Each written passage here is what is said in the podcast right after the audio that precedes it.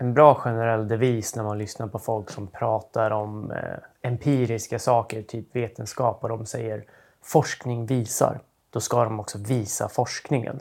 Gör man inte det så är det väldigt osäkert om man har någon forskning som faktiskt visar någonting överhuvudtaget. I förra avsnittet så gjorde jag mig skyldig till precis en sån här groda. Jag pratade om att eh, mycket forskning visar att eh, om man missar träning eller om man inte får in träningen som är tänkt så kommer det få förödande effekter på prestationen. Och det här har man då visat i, i flera konditionsevents, typ halvmaraton, maraton och triathlon och liknande och sådär. Vidlyftigt hävdade jag detta och sa forskning visar. Jag var helt säker på att jag hade sett en studie som visade det här, som jag till och med hade läst. Vilket innebär att det är väldigt osäkert om en sån studie finns överhuvudtaget. Jag har nu ägnat ett par timmar åt att leta efter den och jag hittar inte den. Det här innebär ju inte att det inte finns någon forskning som visar det här överhuvudtaget. Utan eh, sen tidigare så har jag läst en del studier när jag skulle skriva mina böcker om vad som händer om man missar träning. Jag har ofta använt det här för att understryka argumentet att det är oftast viktigare att träna överhuvudtaget än exakt vad det är man tränar. Och det, alltså det innebär ju då att det är tänkt att du ska göra ett visst pass för att ditt invecklade, avancerade, väl uttänkta, specifika träningsprogram säger att du ska göra det. Men din kropp kanske säger att du inte är redo för det här. Så står du inför valet kvalet, ska du göra det passet eller ska du bara göra någonting? Så är det ganska ofta rätt att välja någonting det är ju liksom såklart ganska ofta rätt att välja någonting. Men om det blir så här att det, det här ganska ofta blir väldigt ofta eller alltid liksom att man behöver välja det. Då har man nog fel träningsprogram för ens eh, nuvarande nivå eller vad det nu kan vara. Och då bör man tänka om för att det ska bli faktiskt lite bättre.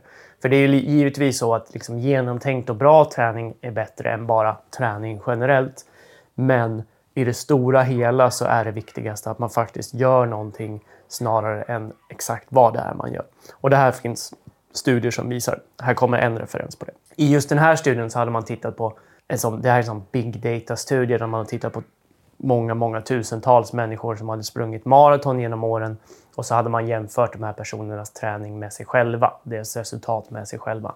Och så hade man tittat på vad händer ifall de eh, förlorar tid till till exempel skada eller sjukdom med deras prestation. Och då ser man att ett, ett träningsavbrott under en maratonförberedelse kan leda till mellan 2 till 9 procents försämring av prestationen vid det efterföljande maraton jämfört med ens egen träning när man inte har det uppträningsuppehållet. Och såklart så är det ju så här att har du ett träningsuppehåll på grund av skada så kommer kanske skadan i sig påverka prestationen eller sjukdomen i sig påverka prestationen. Det understryks av att man såg att eh, träningsuppehållet blir mer kostsamt ju senare in på träningsförberedelsen man ligger. Så att ju närmare in på ditt race som du blir skadad eller sjuk, desto mer inverkan har det på prestationen. Så är det givetvis och det är då troligen delvis då därför att sjukdomen och eller skadan har större inverkan på loppet. Då. Men själva uppehållet i träning verkar alltså i sig ha en negativ effekt på prestationen. Och då kan man ju tänka då mellan 2 till 9 procent. Låt säga även om du ligger i den undre delen av det spannet, 2 procents försämring av prestationen på ett maraton. Det är signifikant. Liksom. Det är någonting som kommer göra att du känner dig missnöjd när du går hem från det loppet.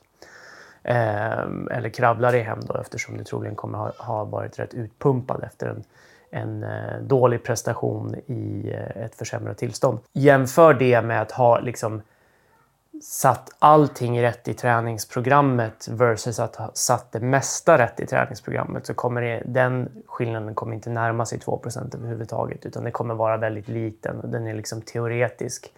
Så låt säga att du liksom genomför alla dina intervallpass som tänkt jämfört med att du genomför kanske 60-70% av dina intervallpass som tänkt och resten är genomfört okej. Okay, liksom. Inte precis som tänkt, kanske med en färre repetition eller sådär. Så kommer liksom, det kommer ha väldigt lite betydelse i det stora hela jämfört med då att du tränar för hårt så att du blir sjuk bara några dagar. Liksom.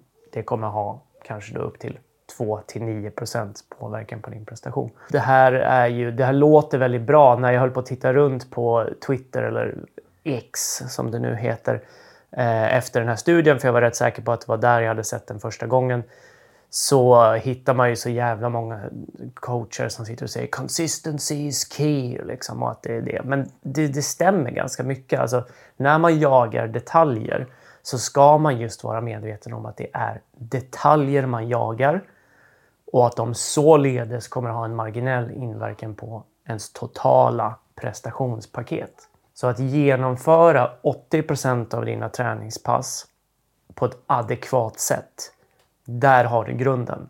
Resten är detaljer. Liksom. Det, det kommer påverka de sista procenten. Det här första då, 80 procent av träningspassen adekvat det kommer göra typ 99 procent av din prestation. Och det här är inte baserat på forskning. Det här är baserat på en som jag drar ur röven här. Så det där kan man inte citera mig på, utan det här är min den larviga coachgrejen på internet som säger så.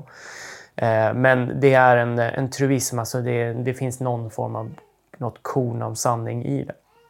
Och det var egentligen hela det jag ville säga idag. Dels då att eh, ge mig själv en, en örfil på kinden för att jag eh, citerar forskning som eventuellt inte finns.